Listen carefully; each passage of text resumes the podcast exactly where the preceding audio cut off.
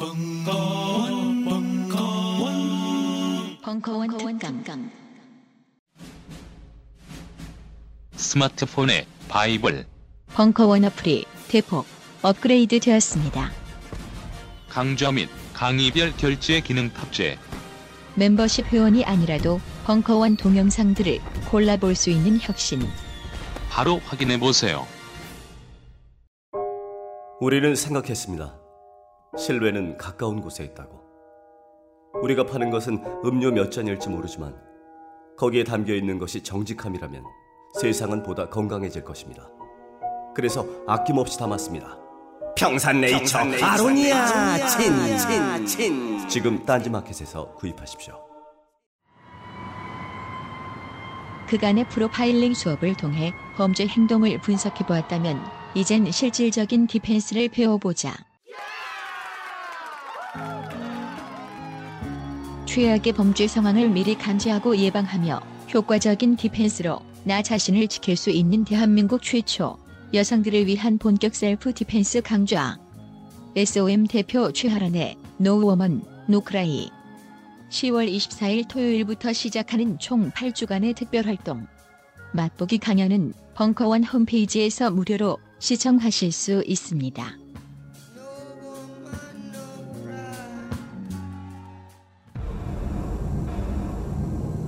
프로파일러 배상훈의 신시티 시즌2 8월 10일 1강연 1부 반갑습니다.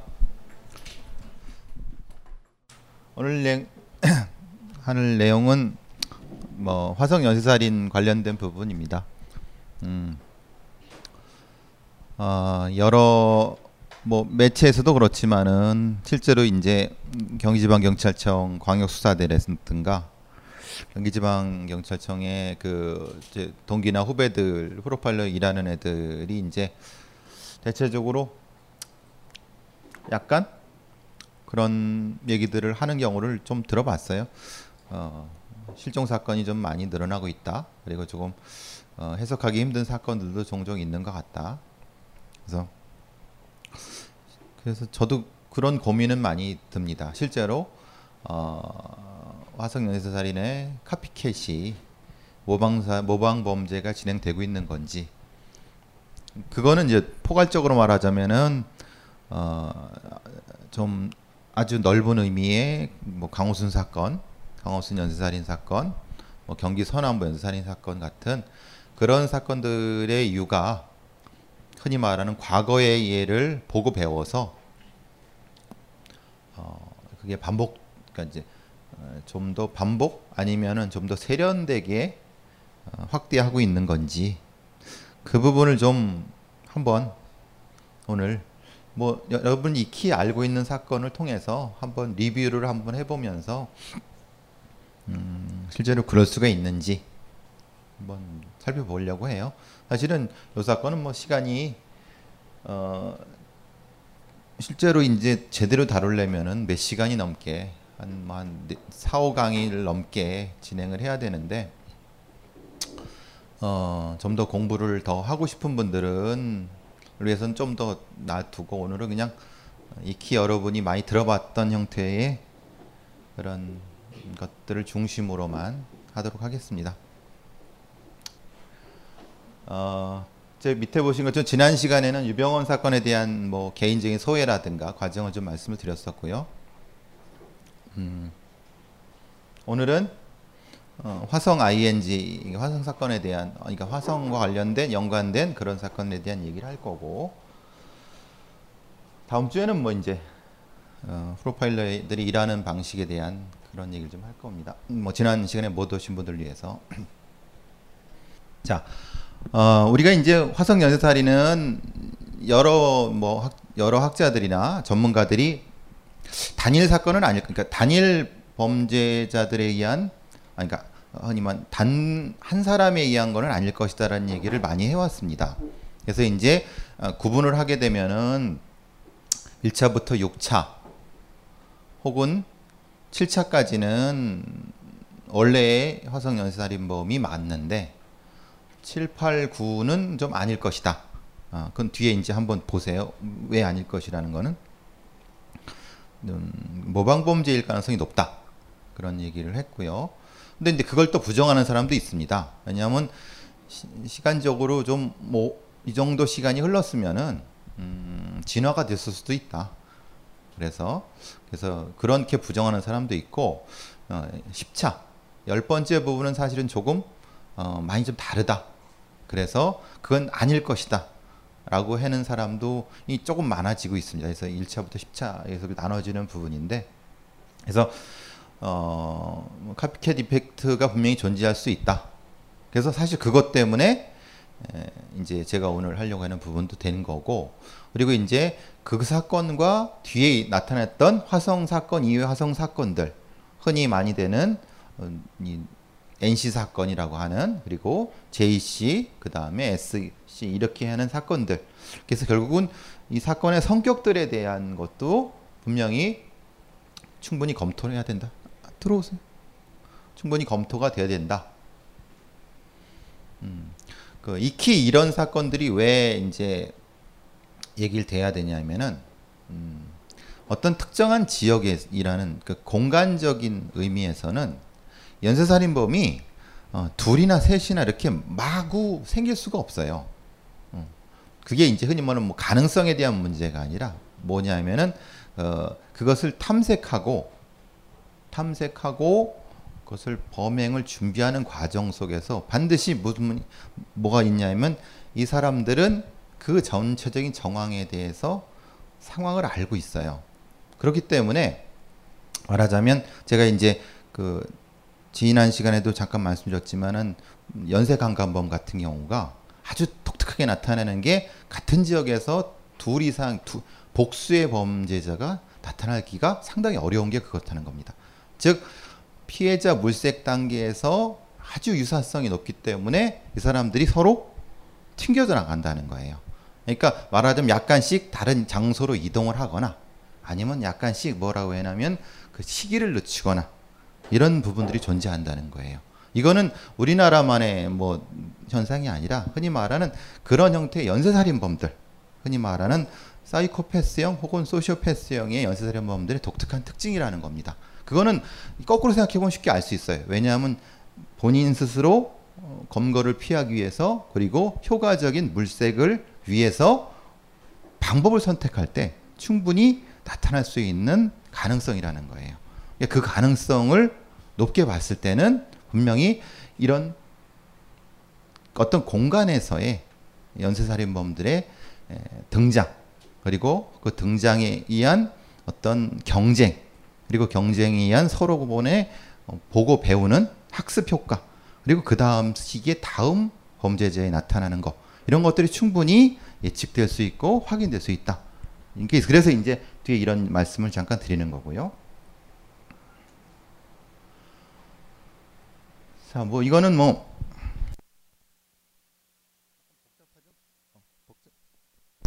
복잡하지만은 크게 복잡할 건 없습니다. 이제 뭐 우리가 여러분 연세 정도면은 잘 익히 모르시겠지만은 어, 여기 이제 세류 세류역이라는 데가 있죠. 세류역 1, 1호선 병점역 그다음에 오산대학역 요걸 기점으로 해 갖고 이제 흔히 말하는 10건의 사건들이 발생을 하게 됩니다. 여기에 이제 비행장도 있고 뭐 저수지 산들 있고 근데 대체적으로 요게 이제 흔히 말하는 특정하게 특정한 공, 공간에 집중적으로 발생하고 있다. 이게 발생했었다. 이게 이제 흔히 말하는 그래서 이제 연쇄살인 사건이라고 하는 것을 이제 특징적으로 나타냈지만 사실은 이거 가지고 연쇄살인이라고 그러지는 않습니다. 보통 이제 흔히 말하는 수법적인 음, 그 수법도 아주 똑같은 수법이 아니라 그것이 일정 정도 약간의 텀을 두는 진화의 어떤 범위 안에 있는가 그것도 있고 제가 정남규 사건에서 말씀드린 것처럼 아주 질적으로 툭 튀는 근데 그 이유가 합리적으로 설명이 될 수 있는 그것도 역시 하나의 연쇄살인의 연속선상에 있다고 말씀을 드렸었고요. 지금 이걸 말씀드린 건 공간적인 것을 한번 쭉 이해를 하시라는 겁니다. 먼저 쭉 대충 뭐 어디신지는 잘 이해는 되시죠? 수원 쪽, 화성 쪽, 그 아래쪽 대체적으로 흔히 말하는 뭐 길과 철도와 그 사이에 어, 아직 개발되지 않는 어떤 공간들에 대한 부분들. 요게 이제 어, 대체적으로 저 지리적인 특정 특징들. 지금도 이제 요 지역들을 가보게 되면 어떻게 되면 어, 불균등합니다. 말하자면 어느 데는 갑자기 아파트 단지가 이만큼 있어요. 근데 그 옆에는 그냥 창고, 그냥 도로. 그다가 그 옆에는 이유를 알 수 없는 한 4차선, 8차선 도로가 뚝 뚫렸어요. 어, 그 이유는 뻔하죠. 왜냐하면 이게 어, 도시개발이라는 게 무계획적으로 많이 진행되고 정치적인 이유 때문에 어디는 뚫었다가 어디는 뭐 뚫지 않았다가 그러니까 이제 사회적 기반 시설이 우리가 쉽게 말하는 분당이나 일산처럼 기반 시설이 들어오면서 단지가 만들어지는 것이 아니라 그냥 그 지역에 단지를 만든 다음에 얼기설기 이렇게 교통을 연결해. 그러니까 무슨 문제가 생기냐면은 요 당시에도 그랬겠지만은 어떤 뭐 그러니까 흔히 말하는 연결할 수 있는 공간이 없는 거예요. 말하자면 버스 같은 게 아주 일찍 끊기거나 아니면 아예 버스가 안 다니 안 다니거나 그리고 택시가 안 들어가고 왜냐하면 나올 수가 없으니까 나오는 공짜로 나와야 되니까 돈을 더 줘야 되는 그런 것들이 그 당시에도 그랬고 지금도 이 지역에 많은 데가 그렇게 돼 있습니다. 그래서 왜 화성 화성 하냐 하면은 그런 특징들을 가지고 있습니다. 그리고 물론 이렇게 되는 데가 여기만 있는 건 아니죠.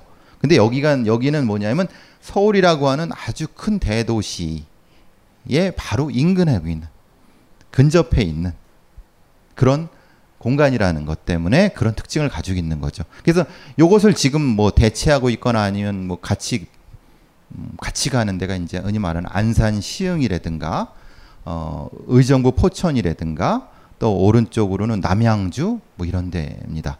거기가 그러니까 사실은 그런 데가 어떻게 보면은 사실은 이런 성적인 성범죄 같은 것도 많이 일어나고 사실은 치안에서도 상당히 불안한 그런 지역들이라는 거죠. 아예 서울 집중해서 들어오면은 서울은 들어오면은 사실은 도망갈 데가 없는 거죠. 막혀 있으니까. 근데 여기는 그렇지 않고 바깥으로 퍼져 있는 데가 많기 때문에 그런 특징도 분명히 가지고 있다는 겁니다. 제가 좀 요 지리적인 거 말씀을 좀 길게 드렸죠. 자, 화성 사건은 뭐 잘 모르시는 분들을 위해서 아니면 뭐, 뭐 아셨어도 좀 정리를 위해서 한번 합니다. 전체적으로 화성 사건은 4년 7개월에 거쳐서 10명 정도의 피해자가 있다고 하는데 어, 수사관들이라든가 아니면 전문적인 탐사 기자들에 따라서는 플러스 한 서너 명이 더 들어갈 수도 있고 어, 그보다 한 15명 정도까지도 보는 사람들이 있습니다. 그래서 이제 결국은 이제 2006년 4월 2일 날 이제 마지막 공소시효가 만료가 됐고요. 뭐, 뭐 이건 사실 우리나라에서 역사적인 걸 많이 좀 기록적인 걸 많이 했죠. 뭐, 뭐 몇백만 명 뭐 수사된 거 얼만큼 쭉 얘기됐고. 근데 이제 시작은 여러분도 아시겠지만은 좀 뭐 놀라실 건 없습니다. 이제 71세 됐던 그러니까 아주 할머니께서 피해자가 되신 겁니다. 그래서 처음에 그럼 이게 뭘까? 라는 그런 의문을 많이 가지게 되는 거죠. 그럼 이게 흔히 말하는 제가 강호순 사건에서 뭐 보여드린 것처럼 흔히 말하는 일정 정도 어, 이, 뭐 이 어떤 범행의 연습이었는가 어, 그런 것도 이 화성 사건을 얘기하면서 얘기가 많이 됐던 부분입니다. 왜냐하면은 초기에 어떤 기본적인 어떤 성범죄자 그러니까 성범죄로서의 특징만을 가지기에는 너무 그 피해자의 연령이 너무 높다. 그래서 어, 이 경우는 사실은 뭘까? 사실은 뭐 성적인 공격보다는 다른 의미가 있을까라고 하는 부분들. 근데 이제 그래서 처음에는 뭐 누구도 당시에는 누구도 그랬겠지만은 단순 살인 사건으로 시작했습니다. 이 부분이. 두 번째 같은 경우는 이제 바로 한 달 뒤에 이때는 이제 25세 됩니다.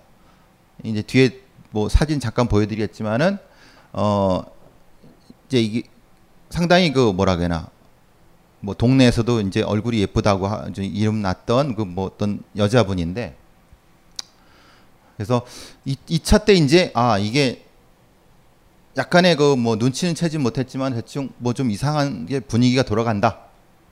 그리고 아시다시피 그 요게 요 두 번째 부분이 여러분 이제 살인의 추억에서 뭐죠? 수로에 이렇게 그 비슷한 형태로 비슷한 형태로 봤는데 그게 나체의 그 시신이 있는 뭐 이런 형태의 이미지를 만들어내게 된 물론 뒤에도 더 있습니다만은 그런 이미지를 처음 만들어내게 된 그 순서가 되겠습니다. 그런 그 피해자가 되겠습니다. 사진은 뒤쪽에 좀 있고요. 어 이제 세 번째 부분에서 이제 전반적으로 보시면 아시겠지만 나이들이 이제 20대를 확 내려오죠. 확 내려와서 그럼 이제 거꾸로 보면은 역으로 다시 들어가야 되겠죠. 그럼 첫 번째 피해자는 이 범인이 아닐 수도 있는 거예요. 쉽게 말하면 그거는 이제 역으로 추산해야 되는 거죠. 그럼 다른 범인일 수도 있, 다는 걸 다시 또 항상 생각을 해야 되는 겁니다. 근데 이제 요 시기에 그래서 이제 이거를 가지고 얘기를 했던 사람들이 그런 겁니다. 이걸 그렇게 한 단위로 묶는 거는 어, 지역으로만 묶는, 묶는 것 때문에 그 조금 적절하지 않다. 첫 번째 사건 같은 경우는 그래서 어쨌든 그걸 감안을 하고 세 번, 4차 사건 같은 경우는 이제 나이대가 거의 유사하죠. 그리고 이제 방법도 유사하게 됩니다. 말하자면은 보통 음, 옷이 벗겨진 채로 목을 졸리게 되는 그 방식이 이제 쭉 이어지게 되는 겁니다. 그다음 5차 사건 같은 경우가 나이가 더 조금 더 어려집니다. 18세로. 근데 요때부터 뭐가 되냐면 아예 조금 더 발전했다고 해야 되나요? 진화했다고 해야 되나요? 아예 입에 재갈을 물리는 방식. 그래서 이제 여러분이 살인의 추억에서 그 나타났던 그 시신의 상태처럼 속옷으로 재갈을 물리게 되는 그런 방식으로 이제 일정 정도 어 안정적인 패턴, 그러니까 범인의 입장에서 안정적인 범행 패턴으로 올려드리게 됩니다. 그래서 요때 이제 4, 5차를 넘어서면서부터 이제 경찰에는 발에 불이 떨어진 거죠. 아, 이건 심각한 사건이다. 라고 되는 그 다음에 6차부터 넘어갔으면서 이제 요때가 이제 87년, 86년, 87년으로 넘어오는 과정 속에서 그래서 이제 봉준호 감독도 얘기를 한 것처럼 이게 이제 사회적으로 음, 이목을 끌려고 말하자면은 어, 그, 그렇게 이제 봤던 사람도 있는 거죠. 흔히 말하는 성범죄 몇 개를 엮어서 연쇄범죄를 만들어 갖고 당시에 민주화 운동이 시작되는 과정에서 이때가 뭐냐면 박정철 고문치사 사건이 있었던 때입니다. 이, 이, 2월 달부터 3월 달 사이에 그래서 많이 상당히 그 흔히 말하는 사회적으로 정권의 위기감이 고조됐던 때입니다. 그러니까 그때 이제 전두환이 정권을 내놔야 되느냐 아니면 다시 탱크로 깔아 뭉개야 되느냐라는 고민을 많이 했을 그, 그 시기라는 거죠. 그래서 사실은 봉준호 감독도 그 살인의 추억을 만들 때도 그런 고민을 많이 했었다는 얘기를 하는 거죠. 말하자면 그게 이제 실제로 이, 이게 이게 실제로 연쇄 사건인지 아닌지에 대한 거는 범죄학자는 차치하더라도 사회적 분위기 속에서는 무슨 그런 것이 있지 않느냐 이런 얘기들을 의심을 갖게 되는 그런 그런 부분이 있는 거죠. 의심을 가 여러분이 의심을 많이 가지시면 안 되죠. 사실은 그 갑자기 DMZ에서 지뢰가 터지는 걸 의심하면 안 되죠. 그죠? 그거는 근데 왜 갑자기 국정원에 위기가 오는데 왜 터졌냐. 근데 지뢰가 터진 건 터진 거니까. 그건 뭐. 그러니까 이제 근데 그거는 의심하는 사람이 문제가 아니라 의심 받을 만한 짓을 한 사람들도 책임이 있, 는 거죠 사실은 그게. 근데 당시에는 그 군사 정권 하에서 분명히 그런 것이 있었다는 거는 그걸 이제 얘기하려고 하는 거고 안녕하세요. 용산에서 가장 믿음 가는 조립 PC 전문 업체 컴스테이션의 이경식입니다. 당장이라도 사용하고 있는 컴퓨터를 들어다 던지고 싶을 때 그럴 때를 대비해 저희 컴스테이션이 용산 선인상가 21동 1층 130호에서 기다리고 있습니다. IT 강국에 걸맞게 믿을 만한 조립 PC 컴스테이션이 신뢰를 바탕으로 그 기회를 제공해 드리겠습니다. 궁금하신 점은 문의 주십시오. 011-892-5568번입니다. 우주 최강의 만족스러운 서비스를 제공해드리는 저희 컴스테이션이 늘 기다리고 있겠습니다. 딴지스에게 F1 같은 존재, 컴스테이션은 조용한 형제들과 함께합니다.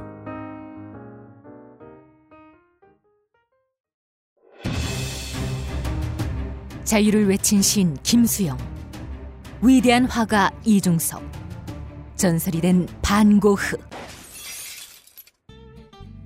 그런 그들의 진짜 모습은 찌질했다. 철없는 가난뱅이, 애정결핍 환자, 우리가 사랑한 위인들의 민낯. 위인전에 속은 어른들을 위한 경쾌한 반전이 시작된다. 딴지일보 인기 연재를 책으로 엮은 찌질한 위인전.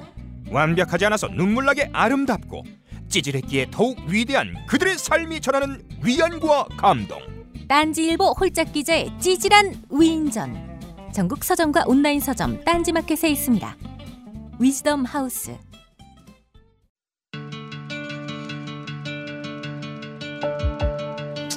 여러분들이 좀더 즐겁게 남은 여러분의 인생 동안 단 몇 초라도 더 즐거움을 기쁨을 가질 수 있는데 조금이라도 도움이 되었으면 합니다.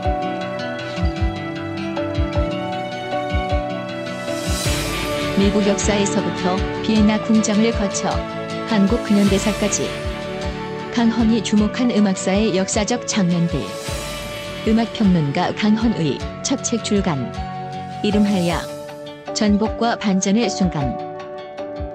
지금 바로 딴지마켓에서 구매하실 수 있습니다.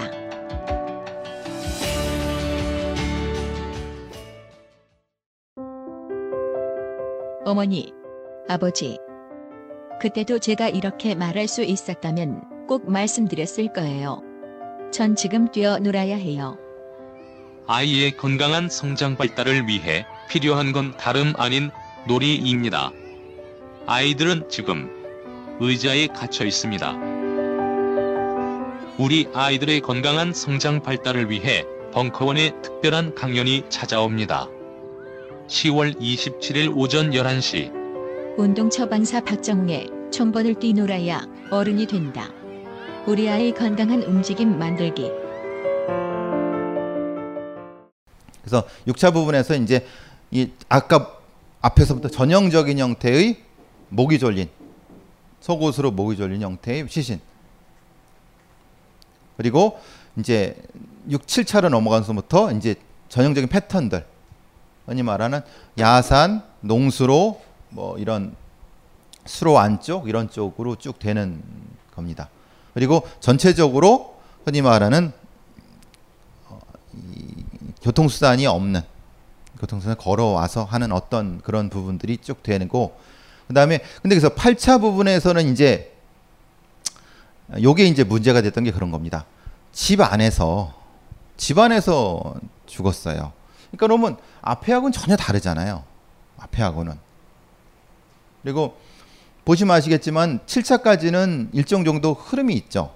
근데 8차, 9차를 보시면은 나이도 너무 어리고 13세, 13세 너무 어리고 집, 안, 집 안에다가 뭐냐면 소나무 밑에 그러니까 흔히 말하는 좀 위치가 앞에하고는 상당히 지금 다른 부분이 있었어요. 그리고 대상도 그러니까 이전에는 20대 중반부터 30대 뭐 좀 그렇다 해도 뭐 50대도 있지만은 그건 외모에 따라 좀 다르니까 그런데 갑자기 확 나이가 이제 초등학생 정도 중학생 정도 떨어져 버렸어요.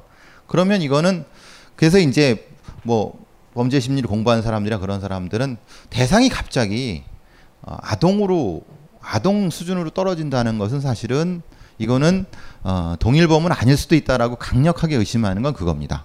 그러니까 이제 어, 보통 이제 아동 성 범죄자들이 성인 성범죄자가 되기가 힘든 거는 이 통제력에 대한 문제가 생기거든요. 그러니까 자기가 통제하기 힘든 대상보다는 통제하기 쉬운 대상을 공격 목 대상으로 하고 그걸 수단으로 삼았는데 그 다음에 그것이 갑작스럽게 어떤 이유 때문에 자신감이 생기거나 이렇다고 하는 건 사실은 그 이해하기가 힘들다는 거죠. 그, 그 사람으로 봐서는. 그러니까 이제 8차, 9차 부분에서는 그래서 이제 아까 제가 말씀드린 것처럼 요 8차, 9차는 전혀 다른 범죄자일 수 있다라고 많은 사람이 의심을 하고 있고 그리고 실제로 이제 그 실제로 수사한 형사들들 특히 이제 뭐 저랑 같이 방송도 나왔던 하승균 뭐 지금 은퇴하셨지만 그 양반도 자기도 요 8, 9차는 좀 의심스럽다는 얘기를 많이 합니다. 전혀 다른 다른 대상을 공격했다는 거. 그 다음에 10차 같은 경우는 아예 또 다시 이제 60대로 넘어가지만은 이게 이제 방법 자체가 좀 다릅니다. 어, 뒤에 다시 그 보여드릴 것처럼. 그래서 아까 말씀드린 조금 다른 부분이 있다라는 거 말씀드리. 아, 이게 너무.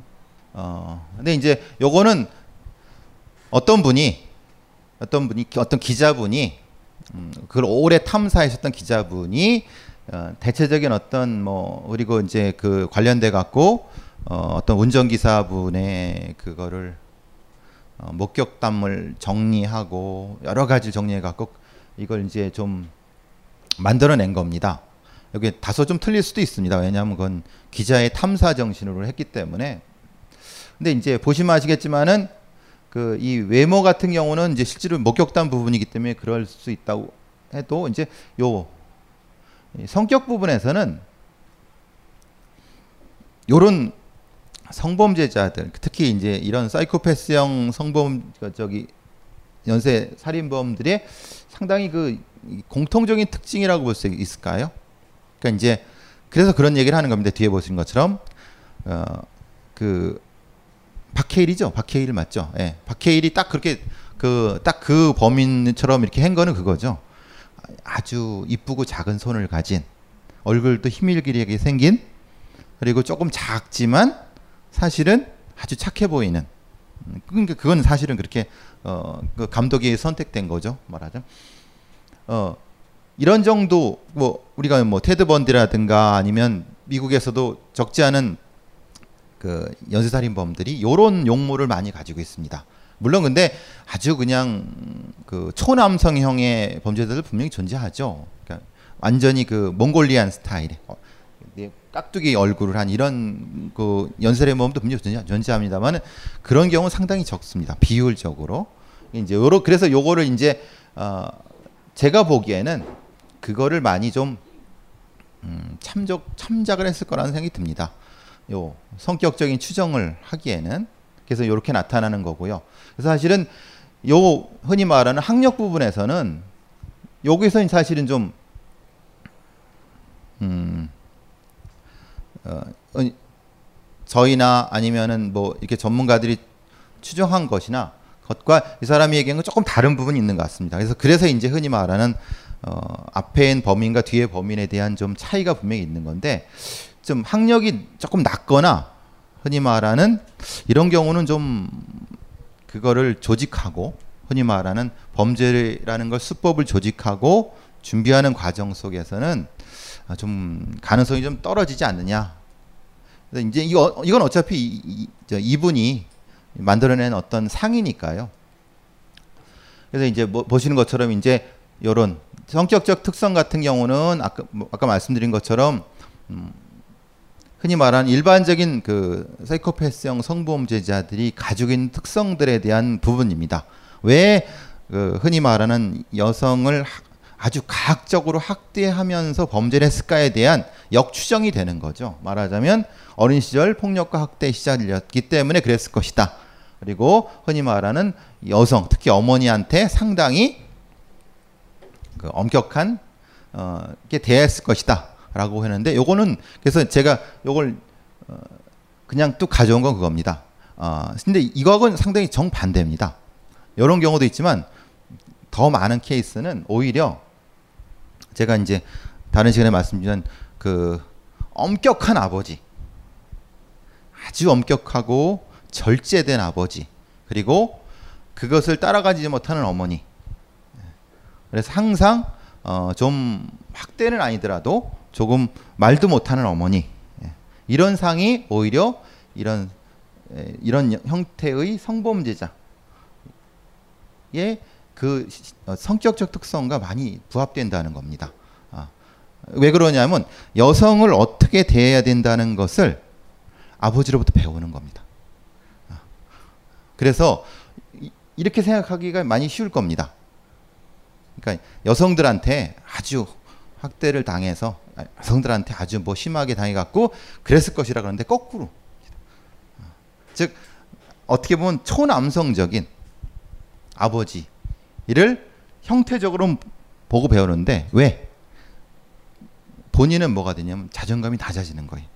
그거를 컴프로치하기 위해서 그런 형태의 이중성을 갖게 되는다고 하는 겁니다. 그래서 요 첫 번째 부분에서는 이분이 이걸 분석할 때는 잘못 분석을 하셨어요. 그러니까 이제 그렇게 될 거라고 하는데 일반적인 일반적인 뭐냐면은 반항하는 아이들한테는 요게 맞을 거예요. 어, 근데 흔히 말하는 그것이 연쇄살인범 형태하고는 좀 많이 달라요. 어, 그건, 그건 우리나라의 사례도 그렇고 외국의 사례는 더 특징으로 나타나고요. 이제 근데 이제 일정 정도 이제 폭력과 학대를 시달렸을 가능성인데 이 폭력과 학대에는 어, 물리적인 폭력과 학대보다는 아, 그것도 중요하지만 정신적인 학대, 즉 방임과 유기도 상당수 많이 퍼센트를 가지고 있습니다. 어. 이 사실은 제가 뭐 지난 시즌 1에서 말씀드린 것처럼 미국에서 그 사례 연구를 통해서 나타난 건 그런 거라는 겁니다. 매 맞는 아이가 매 맞는 아이가 매 맞았던 아이가 연쇄살인이 되기 쉬우냐? 아니면 방임됐던 아이가 연쇄살인이 되기 쉬우냐? 근데 방임됐던 아이가 더 쉽다는 겁니다. 그 케이스가 훨씬 많다는 겁니다. 왜 그러냐면 이 범죄는 도덕에 대한 범죄라는 겁니다 도덕적 기준이 모호해진다는 겁니다. 방임이라고 하는 거는 근데 이제 흔히 말하는 폭력에 시달리는 것은 폭력이지만 사실은 기준인 겁니다 그래서 그걸 따라가는 거죠. 어. 이게 그거를 이제 혼동하시면은 이제 이런 형태의 해석이 될 수 있다는 거죠. 그래서 조금 혼동하지 않으셨으면 좋겠다는 생각이 들고요. 물론 이거에 예외적인 케이스도 분명히 있습니다. 그렇지만은 어, 좀 더 상당히 더 많은 케이스로서 그 말씀을 드리고자 하는 거고 어, 당연히 이 혼자 사는 친구와 동료가 없을 가능성이라고 하는데 이것도 사실은 뭐냐면 여기서 이렇게 친구와 동료라는 개념이 애매하죠. 이제 그래서 보통은 어, 이 인간적인 관 요걸 이제 범죄 심리학에서는 인간적인 인간 관계가 얕, 얇다 그러는 겁니다. 종이장보다 얇다고 얘기를 하는 겁니다. 아. 여러분 주변에도 그런 분들이 계시죠? 어, 인간관계가 인간관계를 하는데 거기서 끝나는 겁니다. 그러니까 감정적인 교류가 잘 안 되는 그런 그런 경우가 상당히 많은 겁니다. 근데 문제는 어, 이렇게 생활에 능해요. 음. 그 사회생활을 잘 한다는 겁니다. 어. 근데 근데 문제는 실제 감정이 교류 부분이 떨어지는 그런 형태가 되는 거죠. 그리고 이제 여기 보신 것처럼 이 일정 정도 범죄의 정과는데 이거 정과는 사실은 좀 애매한 부분이 있습니다. 실제 기록된 정과랑 아, 실제로 기록되지 않은 정과가 우리는 나눠지기 때문에 요거는 이제 어, 아무래도 이분이 미국적인 케이스를 조금 보신 부분이 있는 것 같아요. 이제 우리는 수사 기록과 범죄 기록이 나눠져 있어요. 그러니까 우리 실제로 이런 사람들 찾기 위해서는 범죄 기록을 찾아야 되는 게 아니라 수사 기록을 찾아야 돼요. 수사 기록. 어, 이제 그걸 찾기가 사실은 쉽지가 않죠. 왜냐 우리는 법으로 제한돼 있기 때문에 어쨌든 뭐 이런 어 이거 실제적으로 이제 그 약간의 이런 뭐 제가 강호순 얘기할 때도 말씀드린 것처럼 일정 정도 음, 화이트 칼라 계통 그러니까 중 중하 중상 그 정도의 케이스가 제일 많다. 제가 그래서 어, 범죄할 시간이 없으면 그렇게 범죄도 되기 어렵다는 말씀을 잠깐 드렸던 부분이 있고요. 실제로 어, 그 사진들인데요. 어, 이게 이제 피해자가 이 수로 안에 이걸 이제 영화에서 많이 보셨죠? 그 살인의 추억에서 보신 거. 그리고 그 이후에도 상당히 많이 이제 어, 리뷰된 부분들인 거죠. 그래서 일부러 좀 했고요. 그러니까 이런 벌판입니다. 벌판. 벌판에 아시는 것처럼 이런 그 물을 대기 위한 수로가 있잖아요. 수로가 있고 이 뭐 논들이 있고 그러면 이것에 지나다니는데 라는 겁니다. 이제 이거는 사실은 어, 시간과의 함수가 되는 거죠. 그러니까 왜냐하면 어, 상당히 오랜 시간 동안 범행을 할 수 없는 조건들이 많이 있습니다. 그래서 그러면 뭐가 되냐면은 육체적 힘도 필요하고 육체적 힘을 효율적으로 관리할 수 있고 그리고 그걸 통해서 어, 저렇게 수행을 한 다음에 빨리 빠져나갈 수 있는 그래서 그런 것들이 이제 저희 같은 사람들은 관찰을 하는 거죠. 어, 좀뭐 다음 주에도 말씀 잠깐 드리겠지만 사람을 보게 되면은 이제 뭘 보냐면은 짧은 시간 안에 뭘 할 수 있느냐를 보는 겁니다.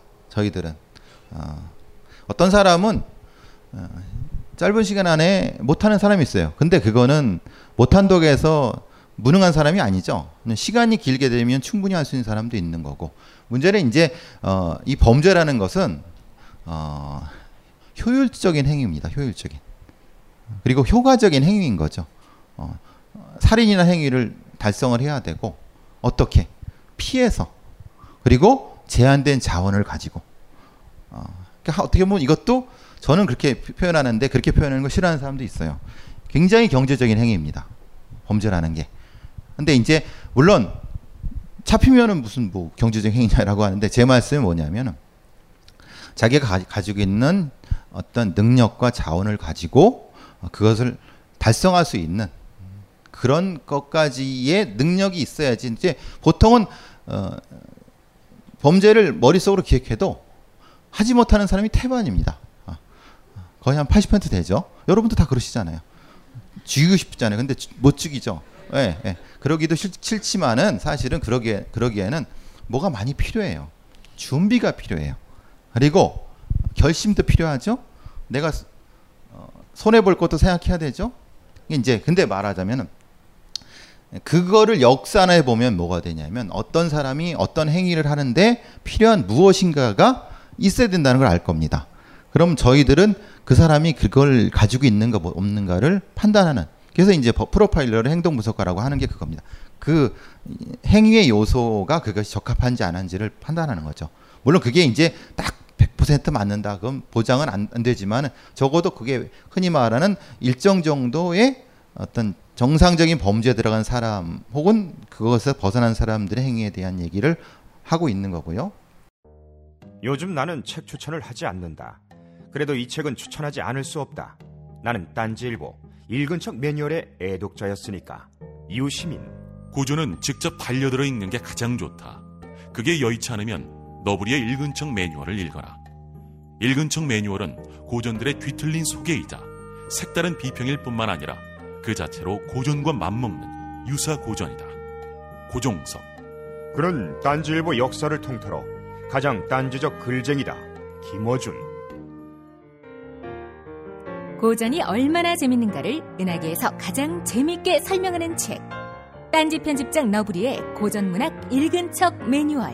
아직 고전을 모르는 분들께 그리고 이미 고전을 알고 있는 분들께도 강력 추천합니다. 지금 바로 전국 서점에서 만나보세요.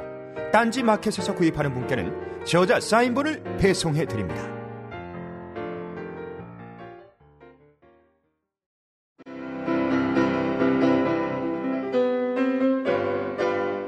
클래식은 너무 멀리 있거나 혹은 너무 가까이 있다.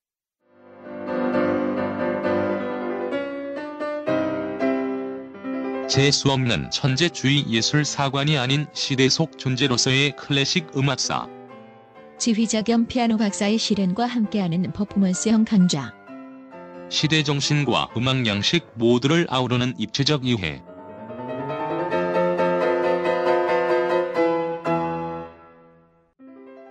(2015) 벙커원 ultra special. 클래식 끝판 48주 과정. 강헌, 송창진. old old 클래식. 자세한 사항은 벙커원 홈페이지를 참조하세요. 각종 사회 비리와 거짓말에 처절한 똥침을 날려온 딴지일보가 마켓을 열었습니다. 기자들이 검증해 믿을 수 있는 상품들을 은하계 최저가로 판매하여 명랑한 소비문화 창달에 이바지할 딴지마켓. 이제 신뢰를 쇼핑하세요. 주소는 마켓.딴지.com 어쨌든 요거는 음, 2차 사건에 관련돼서 요런 그러니까 보시면 아시겠지만은 여기서 사람을 죽여갖고 어떤 특정한 행위를 한 다음에 그리고 한 다음에 다시 이 피해자를 이구지구 들쳐맺고 여기다 넣, 넣어야 되는데 자기의 어떤 흔히 말하는 증거 부분들이 상당수 안 묻히게 넣어야 되는 이 상황을 혼자 한다고 생각을 해보세요. 아. 그거 이제 그걸 역산해 볼 수 있다는 거죠. 그래서 이제 보통 범죄한테는 경험치가 있느냐, 혹은 그럴 만한 육체적인 힘이 있느냐, 그럴 만한 정신적인 기획력이 있느냐, 이런 것들을 따진다고 하는 겁니다. 여기서 이제 요건 이제 1차 사건 순서가 바뀌었는데요. 자 사건에 이것도 역시 벌판입니다. 사실은 그래갖고 요건 나이대는 좀 다르지만은 이, 이 공간적인 부분에서의 유사성 부분 때문에 아무래도 그것이 이제 추정된 부분이 있고요. 보시면 아시겠지만 전반적인 한번 느낌 같은 걸 한번 보시, 보시라는 겁니다. 느낌을. 그리고 제가 나중에 아니 한, 한 3, 40분 뒤에 최근의 사건을 한번 보시고 그것에 대한 느낌을 한번 생각해 보시라는 겁니다. 여기 보시면 아시겠지만 별도의 음, 뭐 덮어놓거나 아니면 위장 그러니까 뭐 이렇게 묶거나 그러려고 하지 않았죠. 그럼 그러려고 못했을 수도 있는 겁니다. 왜냐하면 빨리 무엇인가 도망가려고 했을 수도 있는 거니까. 그리고 그러면은 그러면 왜 여기를 선택했느냐? 장소의 선택의 문제. 그럼 이렇게 범행을 하고 막 도망가야 되는데 그러면 엎어지지 않고 도망가야 되지 않습니까? 모르면 엎어지지 않고 도망갈 수가 없죠. 시골길 얼마나 위험한지 아시죠?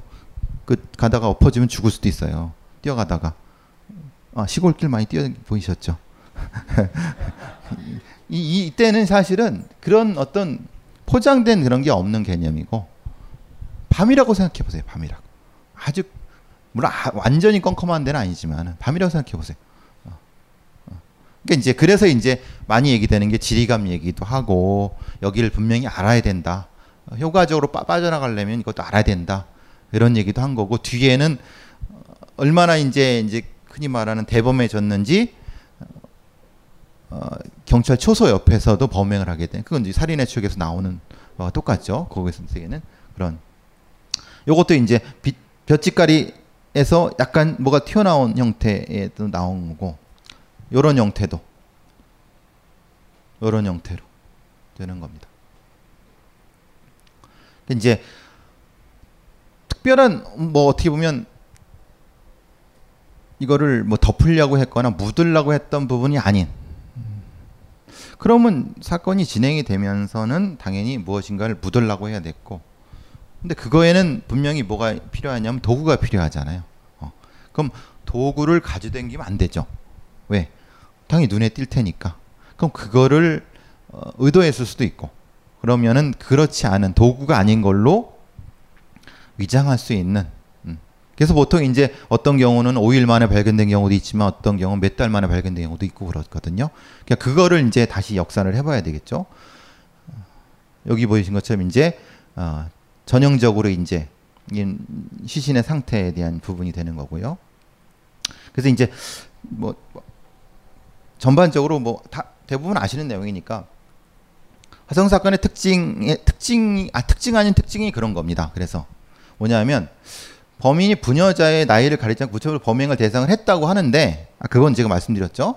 어, 나눠질 수 있다고 하면 그건 이게 전제가 성립이 안 되는 거고 만약에 어, 하나의 범인이라고 한다면 이건 진짜 그러면 목적이 좀 달라지겠죠. 그러니까 성적인 공격이 아닐 수 있다는 얘기입니다. 그건 이제 흔히 말하는 가학적인 범죄일 수 있다는 겁니다. 즉 성을 목적으로 한 범죄라기보다는 가학적인 범죄일 수 있다면은 가능한 거고 특히 이제 그래서 이 나온 얘기가 두 번째입니다.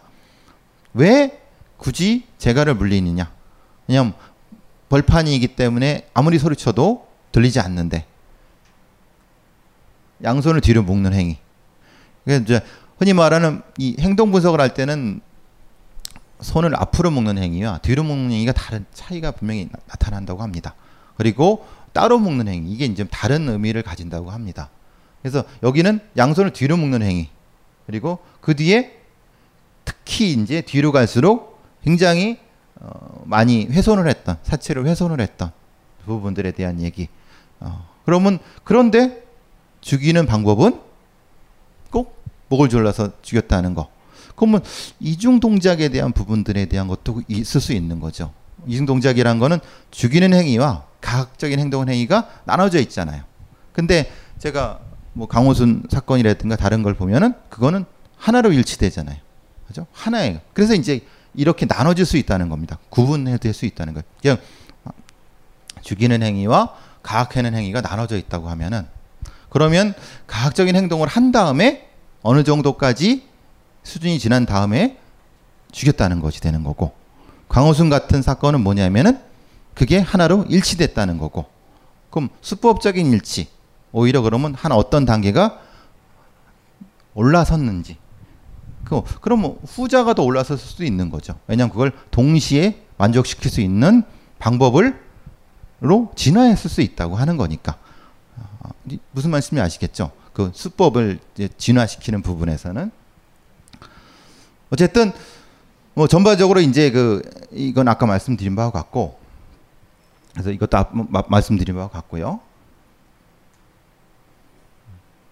이제 웃으시라고 이건 뭐 포스터를 내놔봤습니다. 별로 안 웃기나요? 실제로 김상경 씨랑은 같이 프로그램을 같이 했었는데 저분 굉장히 진지한 분입니다. 웃긴 분은 아니고 굉장히 진지한 분이세요. 요게 이제 아까 말씀드린 걸 약간씩 정리하는 거는 그냥 대충 이렇게 후려쳐서 이렇게 얘기할 수 있는데 이것도 사실은 조금 어 사실 이런 사건을 볼 때는 조금 이런 것도 필요하다는 걸 말씀드리려고자 하는 겁니다.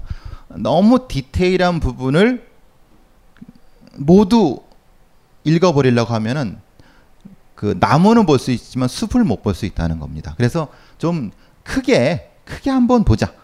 멀리서 숲을 한번 보자. 그래서 그러면 일정한 날짜 그리고 외진 길가 이렇게 조금 크게 한번 띄워놓을 수 있지 않을까. 그 다음에 피해자의 물건 그리고 목을 졸라 살해는. 근데 앞에는 따로 있죠.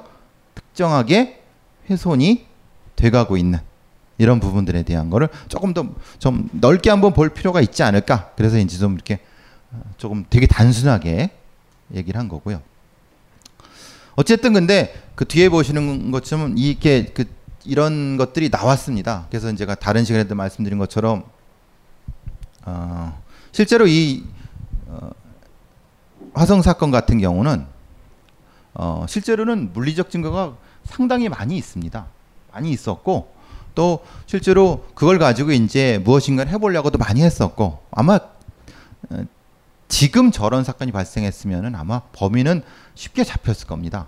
왜냐하면 지금은 그때와 달리 엄청나게 분석 방법이 아주 그 정교한 게 더 많아졌거든요.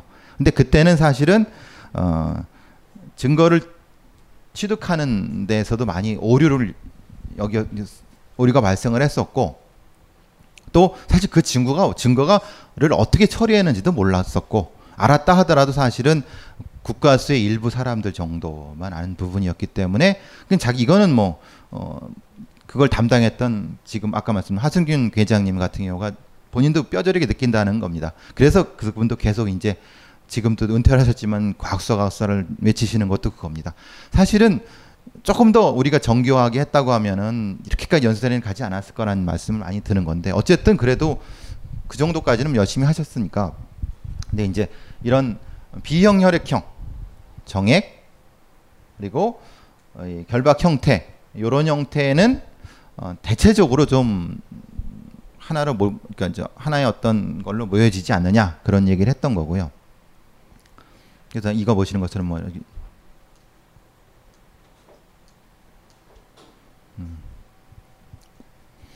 이렇게 음. 이제 추정이 좀 가능하지 않을까라고 어, 후려치는 거죠. 후려쳐 갖고 각각의 요소에 대해서 분석을 이렇게 추정을 해본 겁니다.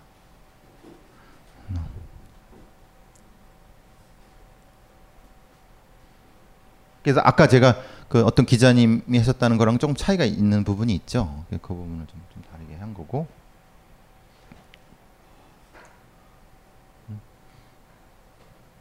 어쨌든 뭐 이것도 웃으시라고 한 건데, 그죠? 이건 한 거고 살인의 추억을 많이 좀 해서.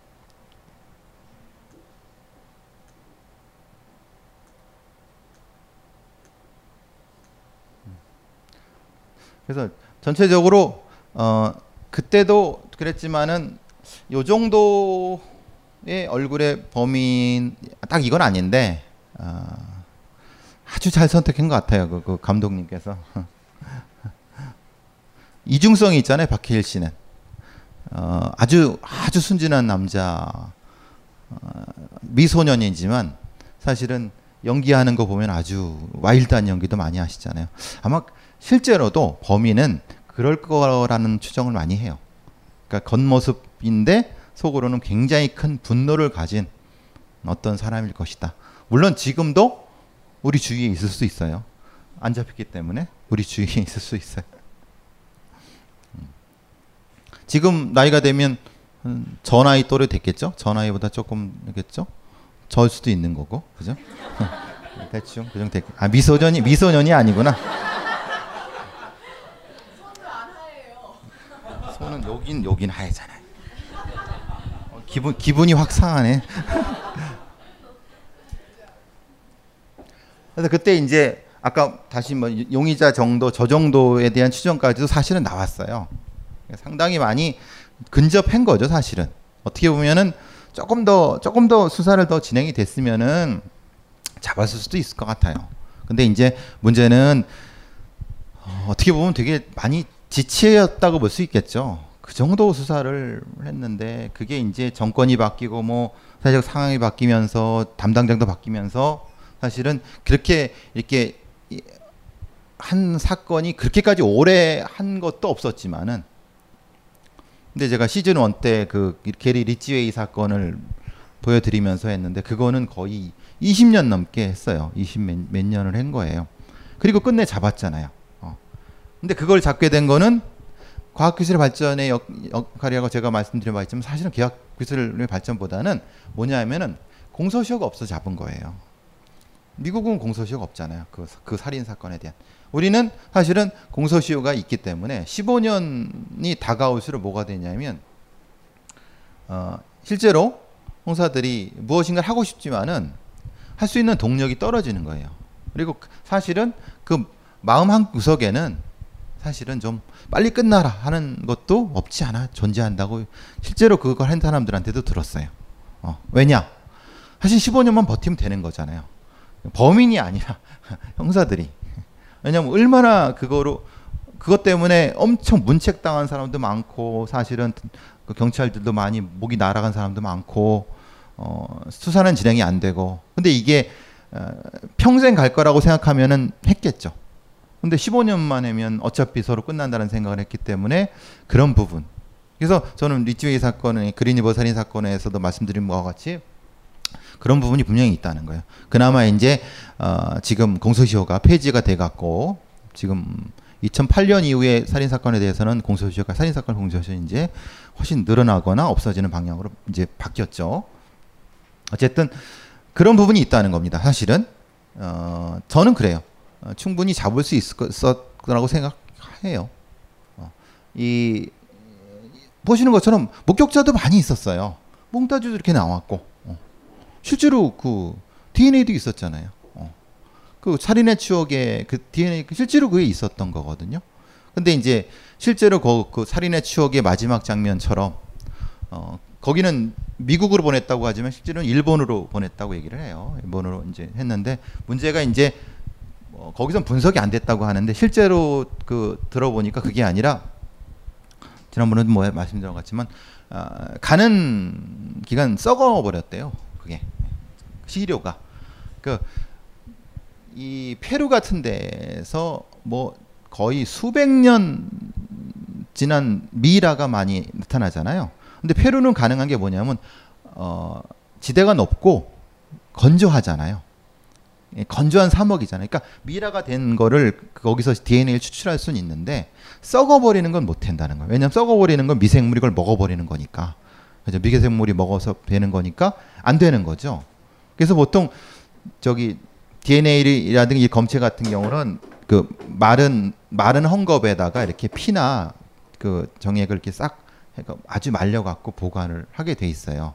그러니까 통풍이 잘 되는 데에다가 그러니까 이제 그런 면에서는 그 실제로 그렇게 이제 일본에 보냈으면은 문제가 없었는데 그렇게 되면서 이제 문제가 생긴 거죠. 그러니까 횟수가 없다는 형태가 된 부분이라서 잠깐만 좀 쉬었다가 쉬었다가 어 10분 정도 쉬었다가 해주세요. 우리 저기 카페 많이 이용해 주세요.